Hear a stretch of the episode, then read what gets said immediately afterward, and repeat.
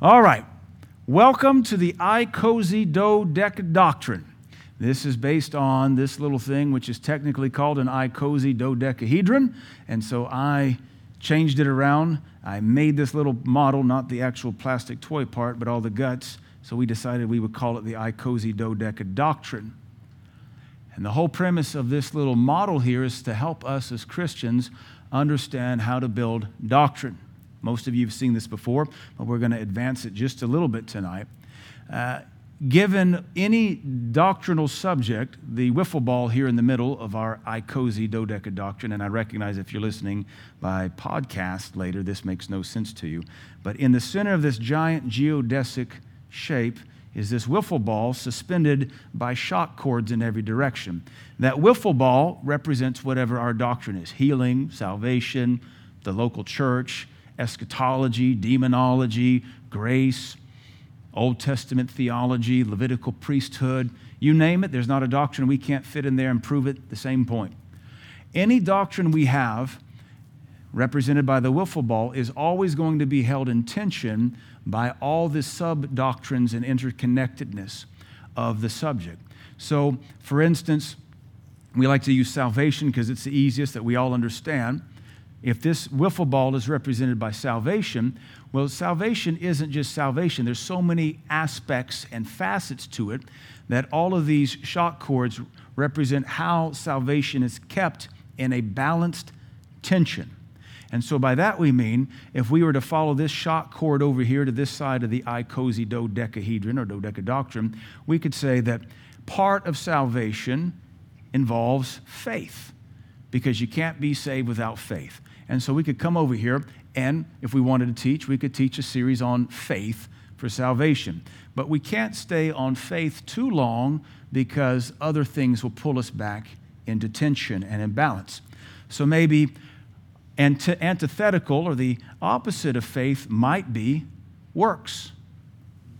Because faith without is dead. So then, as James says, Show me your faith without your works, and I'll show you my faith by my works. And so we could emphasize salvation through works, but we can't pull on that string too long before faith on the other side keeps us balanced and harkens us back.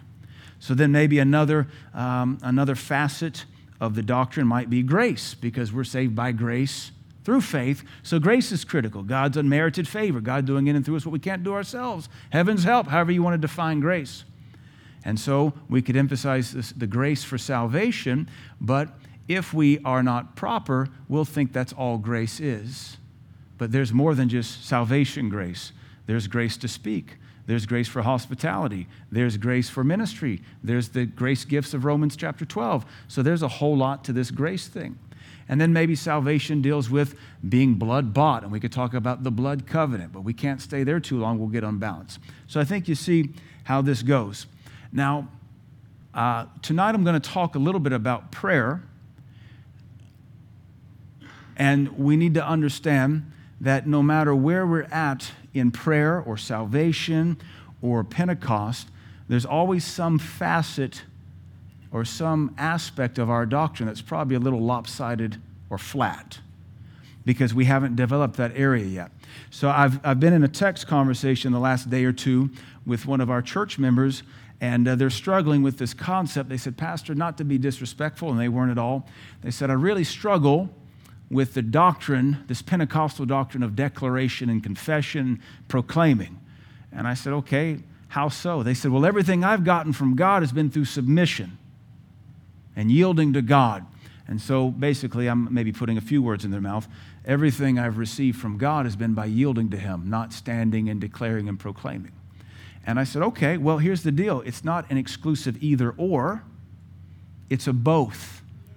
Because if we take the subject of prayer, and let's say that's our wiffle ball here in the middle of our geodesic design, the subject of prayer has many, many facets. Faith, part of prayer is faith, so we could pull on faith in prayer.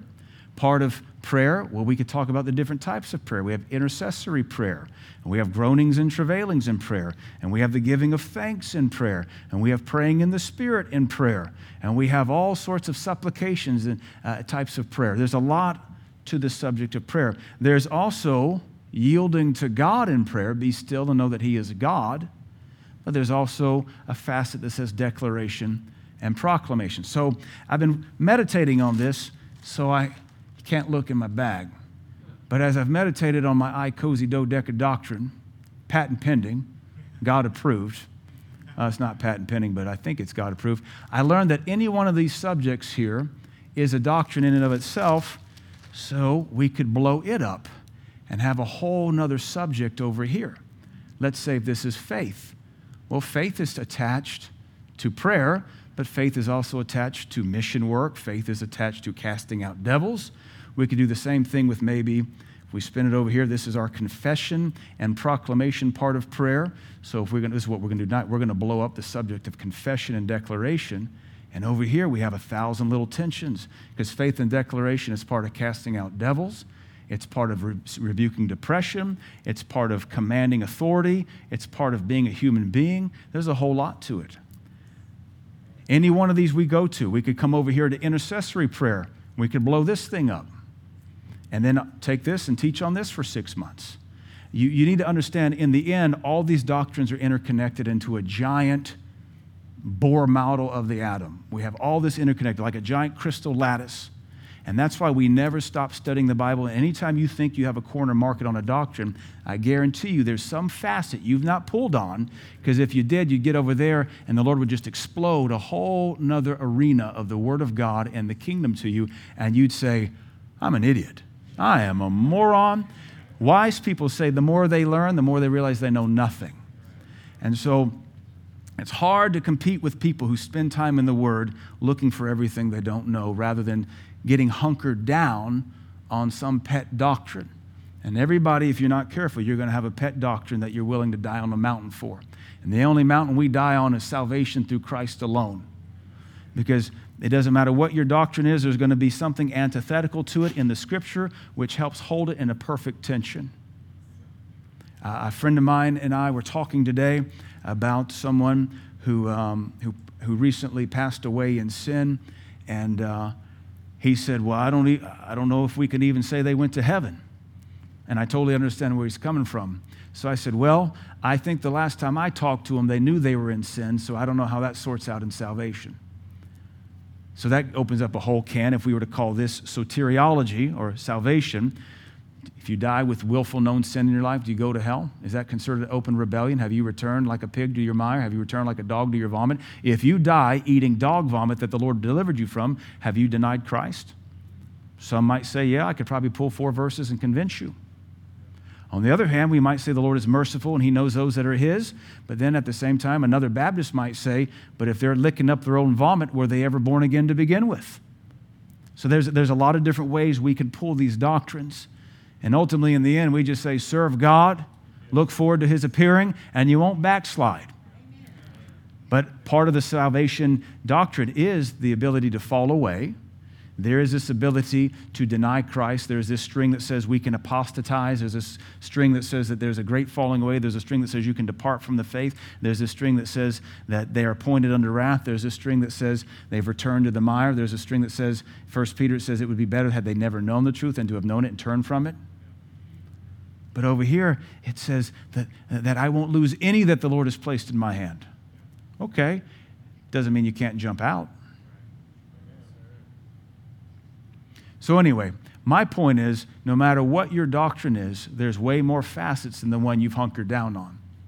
Just as another example, uh, if we go with the doctrine of tongues here, which I have studied thoroughly, over 115 verses or so, beginning in Isaiah, that teach the doctrine of tongues. You talk to any non tongue talker, they're going to emphasize this little guy right here. Can anybody guess what this little facet of tongues they're going to emphasize? Interpretation. There's no doctrine that says it's of the devil. They're going to emphasize three verses in 1 Corinthians that talk about tongues. They're going to ignore 117 other verses that talk about, how about 1 Corinthians 14? If any man speaketh in an unknown tongue, he speaketh not unto men, but unto God. If I'm not talking to men, but to God, why do I need an interpretation? Howbeit in the Spirit he speaketh mysteries.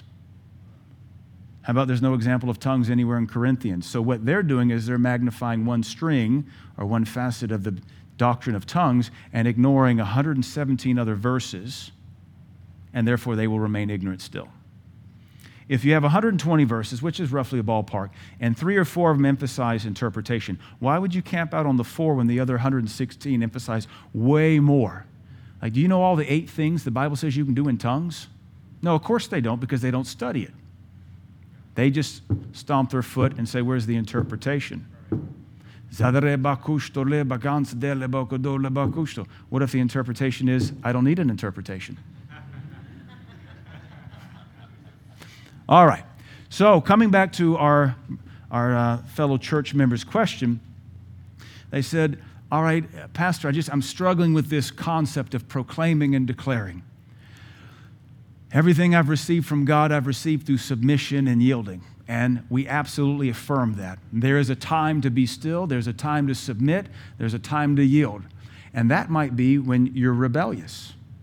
That might be when you've been doing your own thing. That might be when you've been going your own way. That might be when you are, say, like the Apostle Paul on the road to Damascus. He just has to give up and surrender because he's doing his own thing.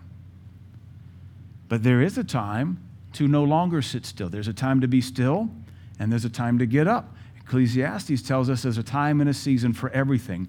And if you do the right thing at the wrong season, it's the wrong thing. You have to do the right thing in the right season.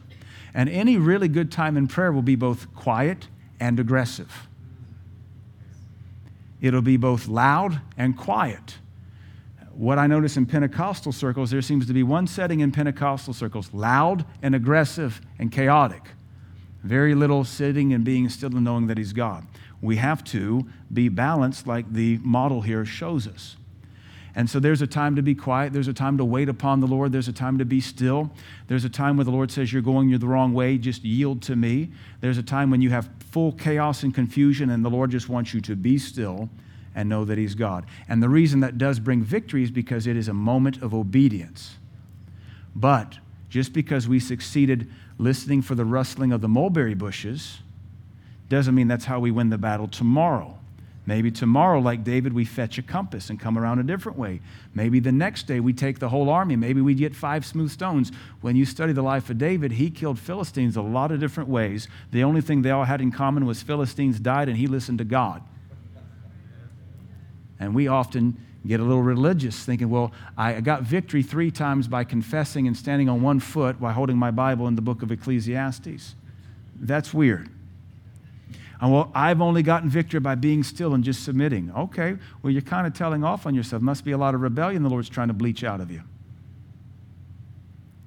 The other concept, before we get into the word and look at the doctrine of confession and domain and authority, is confession, domain, and authority takes work. And sometimes it's just easier to sleep and blame God instead of get up and do what God told you to do.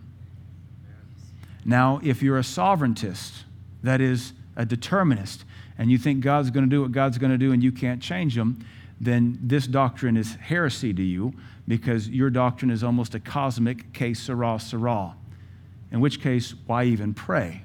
But that's not what the scripture teaches. That might be what a few points over here out of Romans 9 and maybe Ephesians 1 might teach you. Maybe go back to the minor prophet or something. That might be two or three strings on the whole geodesic shape that is soteriology, but it isn't the totality of the scriptures. We are not determinists. That is, we don't believe everything is predetermined and God controls dust. I always do that was I determined to blow the wind to make the dust move, to throw God off, or did He predestine me to blow the wind to make the dust move? And that's what He wanted the dust to do. And if everything's predetermined, there can be no sin because sin is a violation of God's will, and a determinist says everything's the will of God. It's almost circular reasoning, refusing to look up and see your Father's right in front of you. And so, anyway, it can get a little weird sometimes. When we talk about the power of confession, we're talking about taking responsibility for what God has assigned to us. He commanded us in prayer, if you remember the Lord's Prayer, we're to pray, Your kingdom come, Your will be done on earth as it is in heaven. What if that never gets prayed? I would say most determinists have no prayer life worth writing home about because everything is just cosmic predestination. So, what's the point of going to church? If I stay at home, I was predestined to. If I have an affair, I was predestined to. If I go to jail, I was predestined to. The wonderful thing about being a determinist is you're always in the will of God. It's borderline lunacy masquerading as deism. And deism isn't even divine, it's demonic. And so, those are some of the most dogmatious people on the planet. You and I both know we have a free will. It was established in the garden. So, when we talk about being still versus commanding and speaking and declaring, we have to understand that when we command, speak, and declare, we're taking responsibility. And not many folks want any of that today. It's evident through the victim mindset of our nation. It's evident through the entitlement mindset of our young people. It's evident through the socialization, socialism of our nations that everybody's becoming more and more dependent, and you can't even blame people for their own crimes now. Everybody blames somebody else. I'm in, currently in police training uh, for the Citizens Academy as part of a potential chaplaincy program with our local police. And yesterday I had to do the most horrific training yet. We had to sit through ICAC, which is Internet Crimes Against Children, child pornography. And we listened to the interrogation of a father who had been molesting his daughter. And it was graphic and it was violent. Uh, I shouldn't say violent, it was vulgar, a lot of cussing. And the man broke.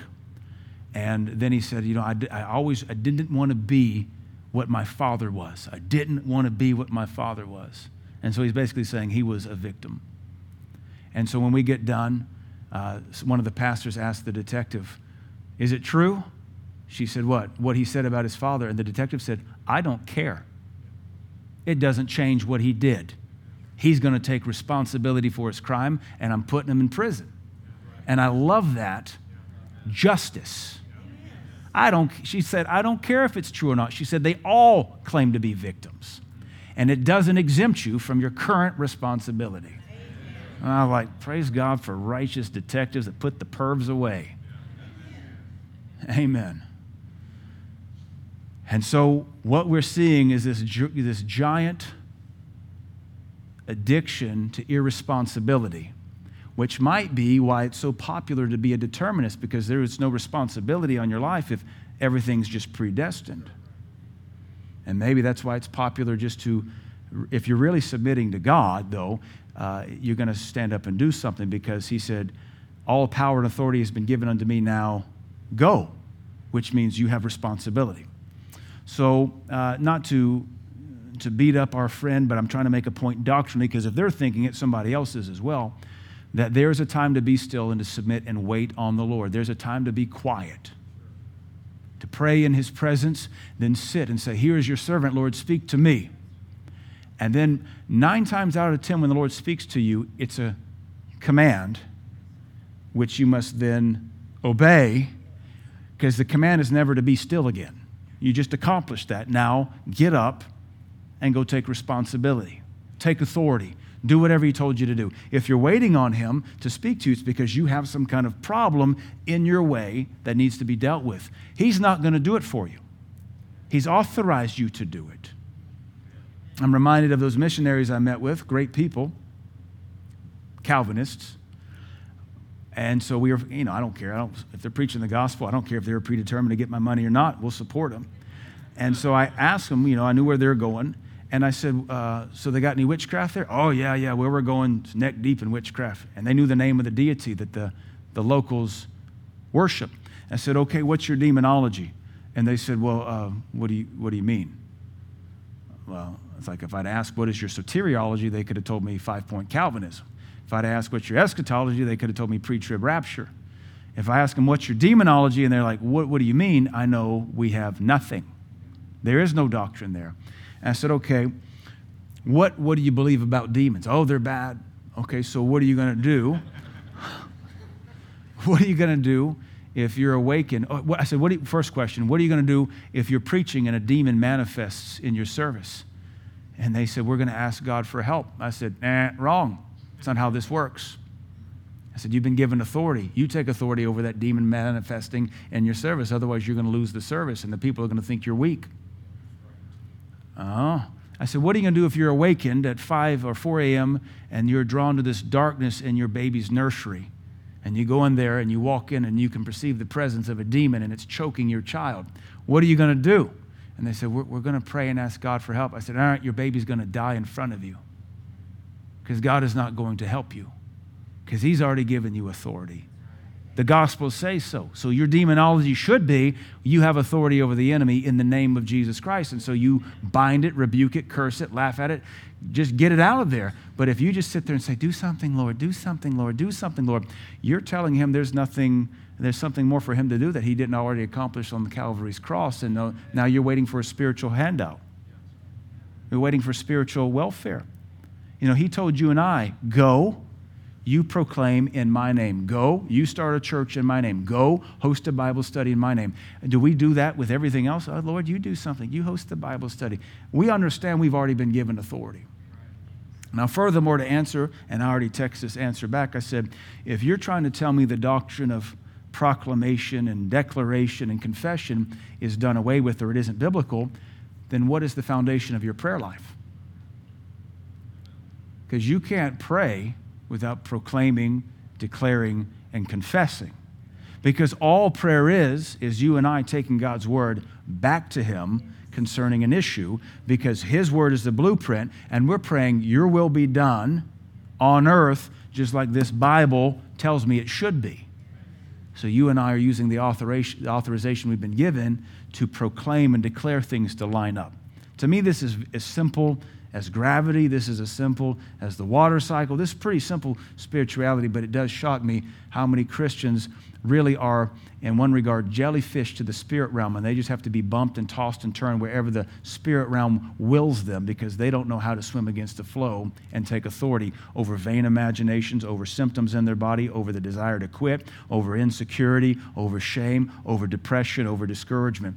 When you don't know your authority over that, you have to fall victim to it. And right now, please hear me victimhood is a very popular spirit in our land. Everybody thinks they're a victim of something. And the greater the wound, the more special privileges and special authorization and special status you have. So the hearts of this nation, for the most part, are who's going to be the biggest victim? And I'm here to tell you if you're born again, you're no victim.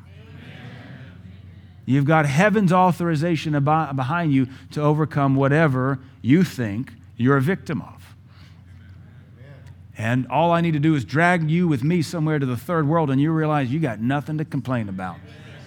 And even if you've been through hell by the hands of a father that raped you or a brother that molested you, you can get the victory over that if you want to. Or you can tap into that spirit realm right now and be a victim the rest of your life and go nowhere for Christ and got there last year. So let's look real quick at this doctrine called confession. Uh, this start in um, Genesis 1. Jesus Christ said, Be like me. He said, Be holy even as I am holy. Genesis chapter 1, let's look at this doctrine of confession. Verse 1 In the beginning, God created the heavens and the earth. The earth was without form and void. Darkness was upon the face of the deep, and the Spirit of God moved upon the face of the waters. God said, Let there be light, and there was light. Spirit of God's moving, nothing happening. Spirit of God is moving, nothing is happening. Spirit of God is moving, and nothing is happening, not until God said, Light be and that gave the Spirit of God something to do. It's the first spiritual law set forth in the Bible. It's a giant principle that when there's darkness covering something, your life, there is also the Spirit of God moving upon it, doing nothing until you declare, Let there be light. Let there be light to my understanding. Let there be light to my feet. Remember that psalm? Thy word is a light to my feet and a lamp to my path. Confess it. Turn that lamp on. Samuel says the wicked remain silent in darkness. The more quiet you are, the darkness grows, and it's nobody's fault but your own. Your mouth is the hand crank generator that turns light on in your life, but you got to speak it. The Word of God in your mind, the Word of God in your heart does you no good till it comes out of your mouth. That's why the, the, the do- doctrine of determinism and victimhood is so popular because when Christians are convinced that they're victims, they don't ever speak the word. And uh, depression spreads through the church like a wildfire, and the pastor's limited because he doesn't have an army now. He has a uh, therapy clinic. Let me be very clear. You've been born again two or three years, there's no room for depression. There's no room for discouragement. You're either a soldier by now or you don't think you're ever going to get it. And this church is no therapy for folks who know better. We'll always have part of the church to bring along the new disciples. There'll always be a part of the church that is for the folks coming in who've never been taught what some of us have been taught for 40 years. There'll always be that. But when the bulk of the church is wounded and busted and damaged, and we haven't figured out how to cry out to Jesus when he walks by, I'm sorry, blind Bartimaeus, you be quiet and you're going to stay blind the rest of your life. It's our job to open up our mouth and declare something. There's a time to be quiet, and there's a time to cry out to God and speak something. And if you're depressed and sorrowful, that's not a time to be quiet. When you're discouraged, that's a time to say, Bless God, I'm born again. Bless God, the Word of God's in my mouth. Hallelujah, I'm saved, full of the Holy Ghost. I can pray in tongues. I'm blood bought, blood washed. I can, I can confess a thing. I can declare a thing. It'll be established. When you're depressed, that's not the time to be still and know that He is God. That's the time to mount up with wings as eagles and go do something for Jesus. And it's pretty simple. But you just have to recognize when that heaviness rests upon you and your light starts to get dim. Because a lot of you still want it to take place in the prayer line. The problem is the prayer line doesn't go home with you. You go home with you. And the word you've been taught goes home with you in your heart, and you're supposed to do something. I mean, even if all it is is take that little Bic lighter, the, the, the one little doctrine you grasp, and just shake it, make sure, yeah, there's a little bit of oil left in there. I hadn't skipped too many services this month, just a handful, and maybe have a little bit of light. Find something to set on fire. Amen. So when you have darkness in your life, the Holy Ghost is there too. But you have to speak to give him something to do. You declare a word, it shall be established. We're just kind of waiting and just kind of waiting and Oh, some way, somehow, some way, somehow. So, oh, oh, will you be healed? I don't have anybody. Maybe somebody will come and help me. Maybe, maybe tomorrow's my lucky day. Maybe the next guest minister will be my lucky day. When you have the Word of God in your mouth, faith in your heart, breath in your lungs, honestly, figure out what's draining water out of your bucket, plug it, then fill yourself up. That's what I've been teaching. I need an army. I don't need a bunch of depressed Boy Scouts. Nobody will buy my cookies. Nobody will buy my Boy Scout cookies. I guess it's Girl Scouts. I don't need a bunch of Girl Scouts selling Thin Mints. this is not a diabetic roll call. How about Job? Let's jump to Job real quick. There's a whole doctrine in the Old Testament called um, uh, blessing and cursing. And when you would bless somebody, you would declare the word of the Lord over them and it would come to pass. There's also a doctrine called cursing. And when you would curse somebody, you would declare a curse upon them and it would come to pass. It's the foundation for modern witchcraft, actually ancient witchcraft. There's a place biblically to pronounce a curse or an imprecation from God as divine judgment on somebody, but you do it with your mouth. I really, it bugs me that the witches know how to use their mouth better than the Christians do. The Christians are hung up on determinism and que sera and sovereignty, while the witches bend uh, the will of the devils around the saints, and the saints don't even know why they can't get ahead in life. The witches will sacrifice all sorts of things and pray against your family and mine to try to get something to happen, to try to spark something in the demon realm with their words. And you and I, Lord, if it be your will, Lord, if it be your will, Lord, you know, I don't study the Bible, so I don't know what your will is. I'm just an ignoramus, but you know, I'm saved by grace. But you know, Lord, if it be your will, if there be some way, somehow, some way, somehow, come near, come far, come now, come well, I don't know. Lord, if it be your will, let's go to the doctor. Well, was it his will or not? I don't know. I ain't heard. I don't think he talks anymore. So then you're a crazy idiot. Talk to somebody who's not there. Why pray if he doesn't answer? Well, it's therapeutic for my soul. Okay, so rub a bead. And if you're not praying with your mouth, you're not praying. You're having an internal conversation with somebody who doesn't answer, which makes you crazy material. I don't pray in my head. I pray with my mouth, and my God answers me back. Whether through the scripture, whether through the inward knowing, whether through the word of knowledge, whether through correction from a sermon, He speaks to me because He's alive and so am I. Amen. Dead people don't talk. Maybe your God's dead because you're worshiping the wrong Jesus. Amen. That one of determinism, not the Jesus of the Bible. Amen. Job 22, verse 27. Thou shalt make thy prayer unto him, and he shall hear thee. And thou shalt pay thy vows. Thou shalt also sit and be still and wait upon the Lord, and he shall deliver thee. No, there's a time for it, but not in this verse. You'll decree a thing. That's the same word as a king making a proclamation that everything must obey because of the sovereign authority of the king. Decree a thing, and it shall be established unto thee, and the light shall shine upon your ways. So, one of the ways we get light in our life is by opening our mouth and decreeing a thing. Now, this doesn't work if you're lazy. If you're allergic to work, just go ahead and sit there and let the world take you where they want to take you because you're going there anyway. But if you're willing to begin to build a momentum by daily speaking the word, daily confessing the word, daily quoting scripture, daily speaking scripture to the problems at hand, the right scripture, to the, the problem at hand, then you can begin to get light to manifest and shine upon your ways. Yes. The last thing you want to do when you're under attack is just be still and know that He's Lord. I already know He's Lord. I need direction. I need operation. I need plans. I need commands. Lord, just speak to me because whatever you tell me to do, it's going to work and it's going to get me out of here. And if in that moment He says, Be still and I will answer you, then you be still. But even that's obedience. Amen. But our default setting ought to be the Word of God coming out of our mouth, the Word of God coming out of our mouth, the Word of God coming out of our mouth. This is the day that the Lord has made. I will rejoice and be glad in it. Lord, yet early in the morning will I seek your face. I will enter your gates with thanksgiving and praise. I'll come into your courts with rejoicing. That ought to be your default setting, not lazy silence and, and reclining on your bed of spiritual comfort. We're living in last days battle. We're living in last days battle, and if you're a determinist, you're sunk and of no use to the kingdom right now. Can you imagine a soldier sitting behind an artillery cannon, whatever they're called, and going, Well, Lord, your will be done.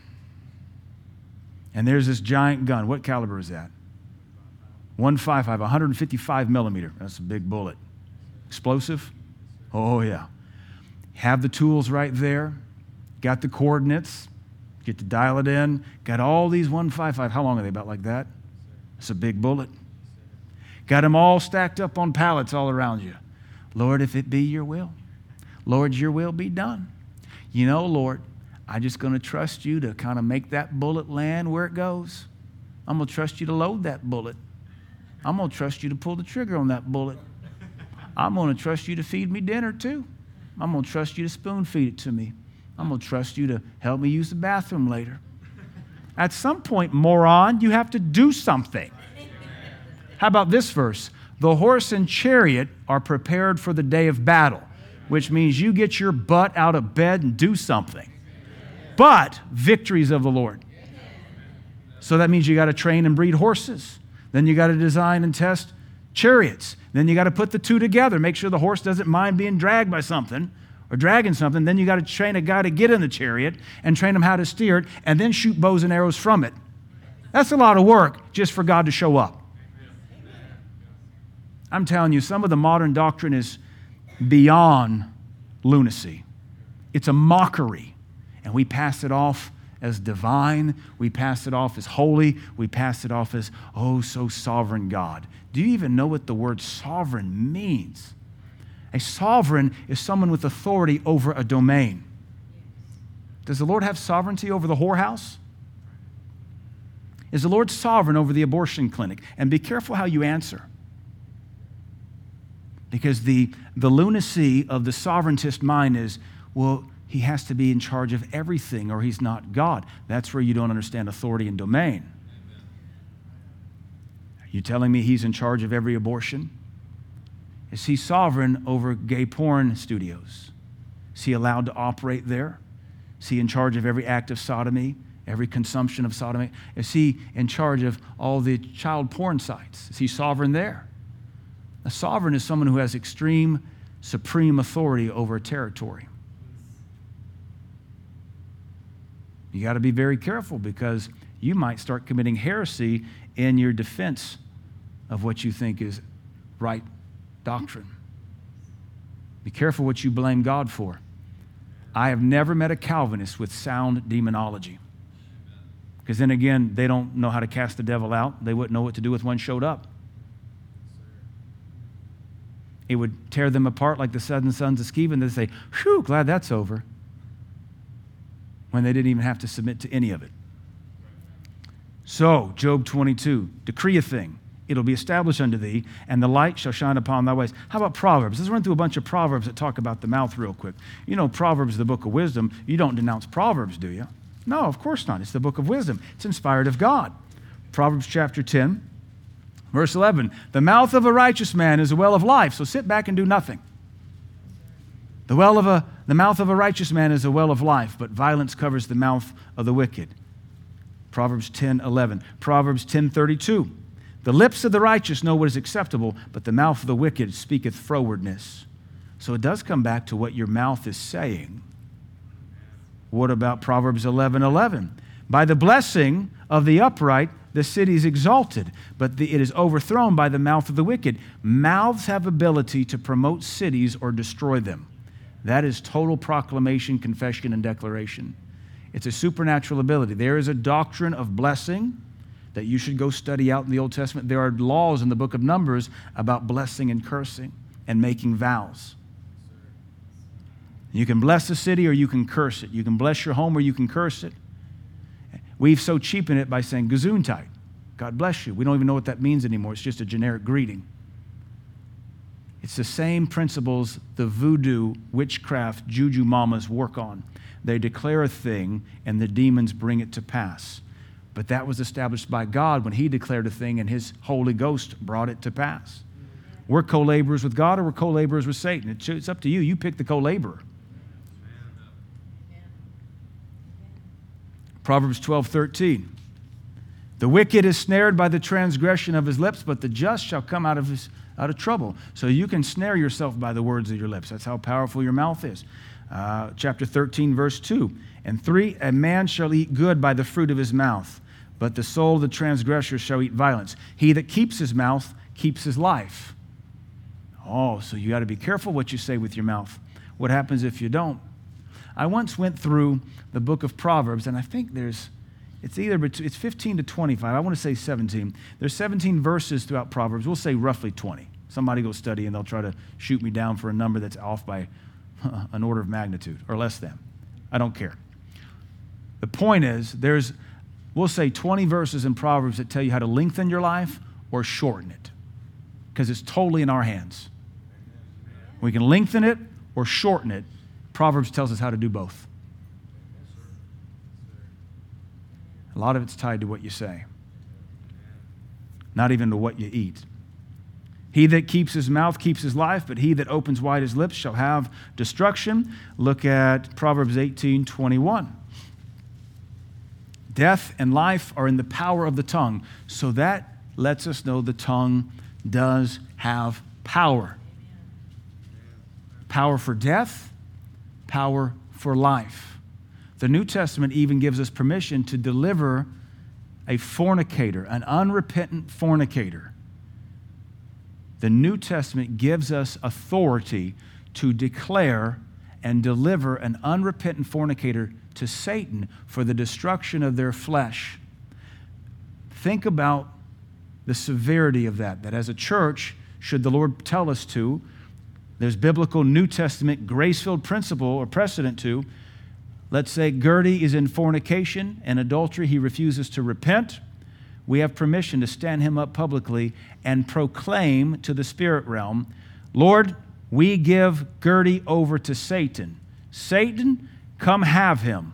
He's no longer under our protection. You may destroy his flesh. that he would die early that we might see him in heaven and his spirit remain saved. I never heard a determinist teach that, but Paul did. Remember that guy? That grace guy. An unrepentant fornicator is condemned to an early death that he might make heaven. Fit that in your soteriology. That's one of those lesser known strings nobody wants to pull on, much less publicly do.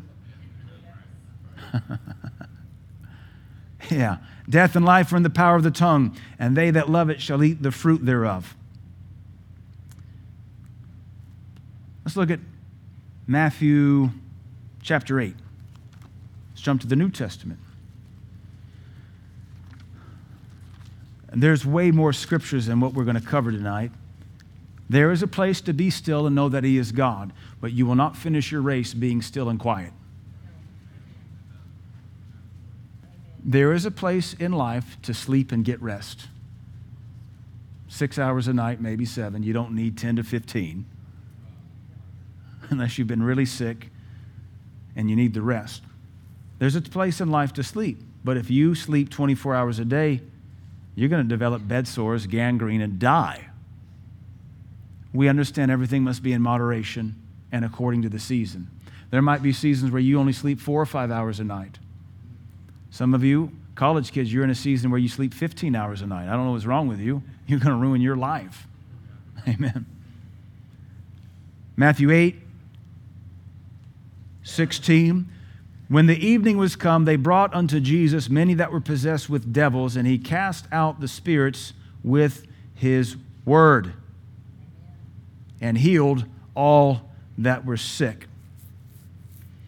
Jesus Christ cast out devils with his word. Do you think his word was rest, be still? Or do you think his word was a bit more aggressive, like, come out, go in Jesus' name?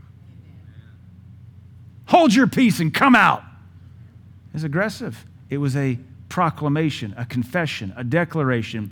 A demon didn't manifest and he say, Hold on, let me be still and know that He's God and just wait on the Lord to see what He'd have me do. Because that's how I've won so many battles. Never did a demon manifest or a sick person come to him and he say, Well, let me pray and see what the will of my Father is because I don't really know what to do here. Which is how most Christians address sickness. Well, let me pray and see if it's God's will. You're a moron, an ignoramus, and you're going to die sick. For those of us that know the doctrine of healing, because we've studied the Dodeca doctrine from Genesis all the way to the Revelation, we know that we don't have to pray about healing. We just pray for it. And along the way, the Lord shows us tweak this, tweak that, forgive this person, give that offering, put this down, don't eat that, go see your doctor, do what he tells you, or wait for the prayer line, I'm going to heal you supernaturally before you realize. This never a question for us. When you have to stop and ask the question, you're probably already pre defeated. Jesus cast out demons with his word, and then we have the same authority. I've never wondered what to do about a demon. The only thing I've ever wondered is, what's your name and how did you get in this person? Because I thought this was a spirit filled brother of mine. Or many times they lay hands on our church family to stand in front of them and know by the word of knowledge they have a demon. I think, where'd you get this guy between the last prayer line and this one? Because you didn't have him last time and lay a hand on him and watch the demon go without even having to say too much other than peace or be still or rest, go. You don't have to wonder what to do with devils. If you're still confused about it, I don't know. You probably haven't come into this church long. It's pretty clear. Look at, uh, how about this, this verse we never covered, Mark 11, 22. We haven't taught that verse. It used to be taught every service in good Pentecostal circles. You cannot maintain hot faith without confessing. If, if this ball here in the center of our Dodeca doctrine is faith, one element of faith is action, one element of faith is works, one element of, element of faith is hearing the word, and a critical element of faith is confession. Many of the scriptures where the Lord Jesus is teaching his people faith it's always tied to confession. And confession is perhaps the number one way we release our faith and manifest it. If you don't know whether that demon should go out of your house or not, you're not going to say anything about it. But when you know he's trespassing and you can f- perceive his evil presence in your kitchen or he's come to visit you in the night season, you sit up straight away and you know, wait a minute. I know you, you're darkness. Get out of here in Jesus' name. You don't even, honestly, you don't even have to be loud because you don't want to wake the rest of the family. You can just say, I know you. Get out of here in Jesus' name. I don't even give you the time of day. Just go and go back to bed. Mark 11, verse 22 Jesus answering says unto them, Have faith in God. Okay, so what's that mean? Just believe? Just believe? How do you quantify believing? Is it like a mental thing? Do you grunt and we can tell you're believing? Do you just get really intent, fall asleep sitting up in my service, and you're believing? What does believing look like? Verse 23 For verily I say unto you that whosoever shall be still and know that he is God. Not to pick on it, but there's an element to be still. That's not what we're talking about. Whosoever shall say unto this mountain, because apparently that's the problem in your way, be thou removed, be thou cast into the sea, and shall not doubt in his heart, but shall believe that those things which he says shall come to pass. He shall have whatever he says. Whatsoever things, uh, what thing, uh, therefore I say unto you, what things soever you desire when you pray, because you can't pray without saying. Prayer in your mind is not prayer, that's just thinking.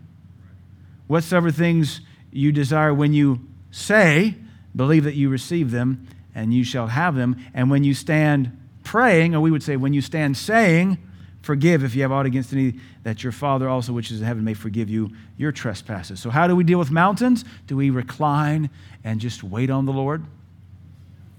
Not unless you want to stay at the base of that mountain. How about uh, Luke 17, real quick?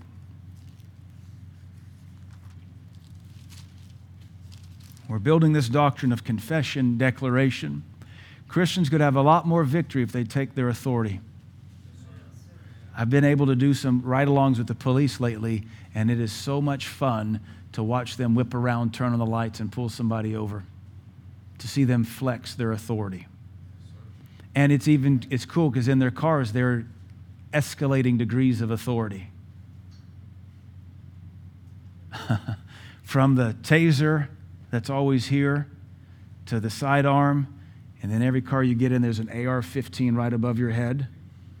Some of them, we were in this one traffic stop, and we walked past the canine unit, and that dog went nuts. They have a couple dogs, a couple canines, and the officer I was with said, That's the worst dog. That dog would kill you. he said, That dog would just flat kill you. So when you, the bullet goes too fast, you get the canine on him and let the canine do his thing, and then hope he remembers his training. It's awesome to see. They just want, just, just respond to the blue lights. But if you don't respond to that, then they'll turn on the, some of you call it a siren. Don't really sure what that is. We call it, normal folks call it a siren. But if you're from Cookeville, it's a siren. So you obey the siren. Then if that don't work, they get on top and they play the guitar. No, they don't. So then, then if that's not the case, then they escalate the authority. But what if they never use any of it? They're in dereliction of their duty. They'll lose their badge. Same with most Christians. They don't ever flex their authority. They're in dereliction of their duty, and the bad guys of the spirit realm run all over them. Amen. Luke 17, verse 5 The apostle said unto the Lord, Increase our faith. And the Lord said, Be still and wait on me. if you had faith as a grain of mustard seed, you might say, there's saying again. So, confession and declaration is a critical part of faith. If you had faith like a mustard seed, you'd say, and what would you speak to? You'd speak to the sycamore tree, be thou plucked up by the root, be thou planted in the sea, and it would obey you. That's what you do. But which of you, having a servant plowing or feeding cattle, will say? Why would you say to your servant? Because they're under your feet and you control them. We're still talking about faith here. It's supposed to obey you. You can't exercise dominion without communication. If you're a boss, you can't command your employees without communication, whether verbal or written. Or maybe you have lights that go on because of maybe you're in a studio and lights indicate something, but communication must take place. If you're a parent, you cannot parent without words. So it goes from talking about speaking to a tree to now you're a servant with slaves under you, and you say unto one, uh, unto him by and by when he's coming out from the field, Go and sit down to meat, and will he not rather say unto him, Make ready wherewith I may sup, and gird thyself and serve me till I have eaten and drunken, and afterward thou shalt eat and drink. Does he thank the servant because he did the things that were commanded him? I think not. What's the point? You command things, and then you don't thank them for obeying you. They're designed to. You don't thank the demon for leaving. You don't thank the sickness for leaving. You don't thank the depression for leaving. You say, That's how it works. I command you come, I command you go. Everything's designed to obey us in line with the Word of God. Uh, one last verse, Second Corinthians chapter 4. Last verse here. Hopefully you're learning something. A little, want to fire up your faith. The first place you should exercise your dominion is in between your ears, yes, commanding your thoughts, your emotions, your, your insecurities, your depression, your excuses. I mean it when I said earlier, some of you, this is me pastoring now, I've been teaching and preaching, now let me pastor. Some of you, your excuses have trained you. You played with them long enough, you flirted with them, you fed them, they grew. Now they, tr- they own you. And so the devil has watched this, and he knows how to move you. He knows which excuses you'll obey. So he doesn't activate my excuse if I have any. He doesn't activate Pastor Caleb's excuse if he has any. He activates the one you have responded to. You're like an orca or a flipper at SeaWorld. You are just a fool for one of those little sardines. And you might be swimming to church, and all your little trainer, the enemy, has to do is say, and shake that little sardine, and you won't go to church. You'll come to obey that little sardine called sickness, disease, headache, nausea, busy day, late night, runny nose. Your, your excuse has trained you and it owns you. That'd be a good place to start your dominion training. Ask yourself what takes you out of the game and then do something about it. Everybody's different because everybody's responded to the, the sucker training of the enemy. I remember, I've never been one to deal with sickness. I've always been very healthy. So sickness has never kicked me out of church. I'm so thankful that one of my disciples, Tony Marable, taught me when I first came to this church 26, 27 years ago.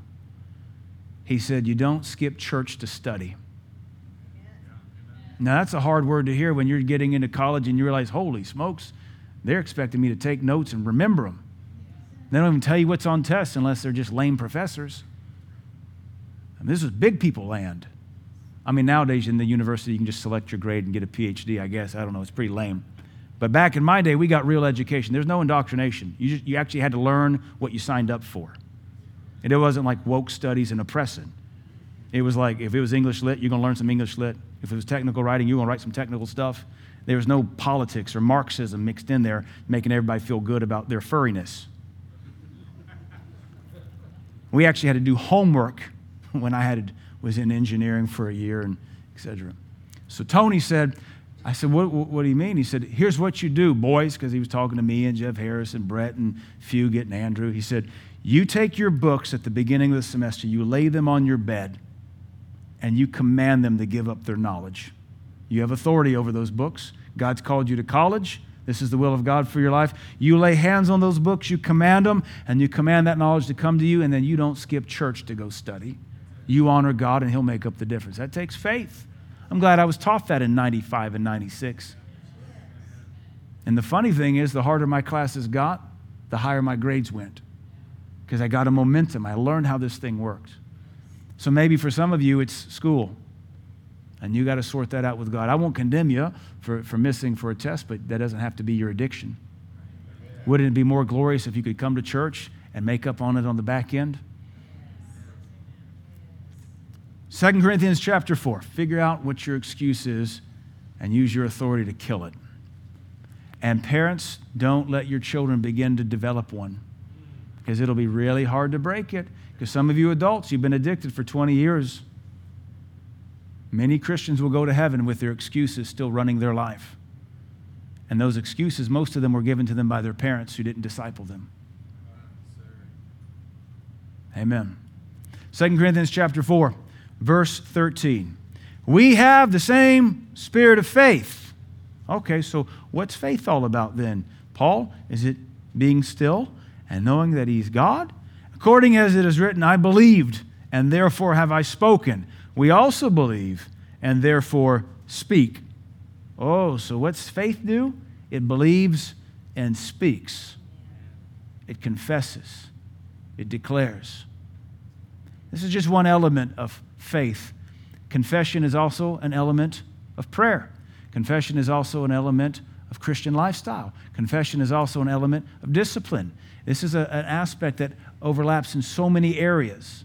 That's why we should understand it. No wonder the enemy wants the church quiet. No wonder when you go to some prayer services, they say, Church, let's pray. You got to be careful when you're visiting your in law's denominational church because you'll be ready to go, Oh, Lord Jesus, oh, Lord. You'll be the only one talking. Church, let's bow our heads. And you go, oh, sorry. Oh. I thought this church believed in prayer. I, get, I didn't realize we believed in a moment of silence like the pagans. Because most churches, when you go to pray, it's a moment of silence. There's nothing different between that and meditation we did in judo. We did judo meditation. Mr. Carter said, I want to close out every judo lesson with meditation. So we'd circle up and I'd say, Oh, no, we're not opening this can of worms. So we'd all meditate. I'd pray in tongues, real quiet, like, I bind you. I didn't know if I was binding anything. You're not coming in here. I'm in here. I got authority here. You can just stay out of this place. I'm going to win every one of these guys to Christ. You can go to hell, you little Buddhist devil. Yeah, well, we don't meditate, we pray in tongues. Sometimes Mr. Carter would fall asleep like some of you. Our knees would get to hurt. You think, somebody's falling asleep here. We should be done by now. then Mr. Carter, bless his heart, he said, So, what'd you guys meditate on? I was like, Well, I'm not going to tell you. I was casting devils out of you guys. He said, So they're kind of going around. So, Mr. Carter, just like us when we pray, he said, um, he said, You know, I was, I was just trying to clear my mind just trying to clear my mind. Then I could hear the refrigerator running over there. Then I thought, how much is that costing me? Does Walmart have a cheaper refrigerator? Is that cheaper than what it's going to cost me for that noisy thing to run over there? And before long, like us, his mind's all the way down this rabbit trail, figuring out how to make the dojo run better. Trying to be a Catholic Buddhist, which is what he claimed to be a Buddhist Catholic. No, no. No, you got to be careful when you go to that in law, outlaws church or whatever, and they, let's pray. Bow our heads. I'm so glad we can come here and pray loud Amen. if we want to. Rather than just kind of being a pushover. The, the enemy's a bully. Sometimes you got to stand up and push back. And he doesn't like to be pushed back. He was often pretty cowardly. A couple of weeks ago, we were working out in the morning, and uh, the folks were walking in the parking lot above where we work out at at Tech and this guy is walking past with this girl and he's cussing her like just vulgar cussing her it's 6.30 in the morning just vulgar cussing her she's just keeping her composure. She's just walking. You can tell they're druggies. And he's just this punk. He walks ahead of her says don't follow me. Well she's already walking that direction. So he comes back gets in her face cusses her. And i just i just it bugged me. So i went up. I went after him. Just started walking that direction. And i got i don't know from here to eddie maybe. And I said, I yelled at him, You got a problem, buddy? Bring it back. I'd been watching too many Navy SEALs shows that week. I really had. I was so jazzed. I was like, this dude's like 20. He's a druggie. There's no muscle on this guy. He might get one lick in, but judo will kick in. I said, bring it back. So he talks about, I said, come back, boy. Come back, boy. He just kept on walking. Bully. Just treat the enemy that way. Watch some Navy SEAL movies and treat the enemy.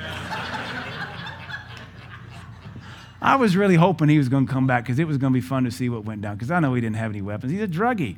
He can't even hardly walk straight, you know? Can't even talk. He treats a woman like a dog. You know he's got issues.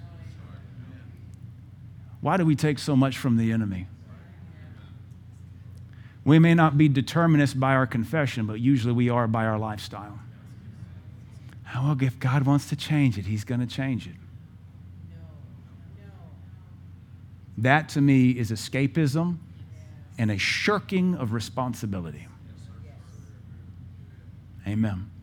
He's no respecter of persons, but we all have a different quality of life in here because we all serve God at different levels. And you can have as much of God as you want, and you have as much of His blessing as you want, or you can just wait for God to do something for you. Even Jesus looked at the man at the pool Bethesda in John 5, said, Will you be healed or not? And he sounded like some of you. I don't have anybody to help me. It's just so hard. You know, I've been here a long time. And when the angel comes, because we know he's going to come, got nobody put me in the I didn't ask what your excuses were. How many times did we do that to the Lord? Uh, he doesn't ask for our excuses, but that's how you know it's your idol because it's what comes out of you. He asks, Will you be healed or not?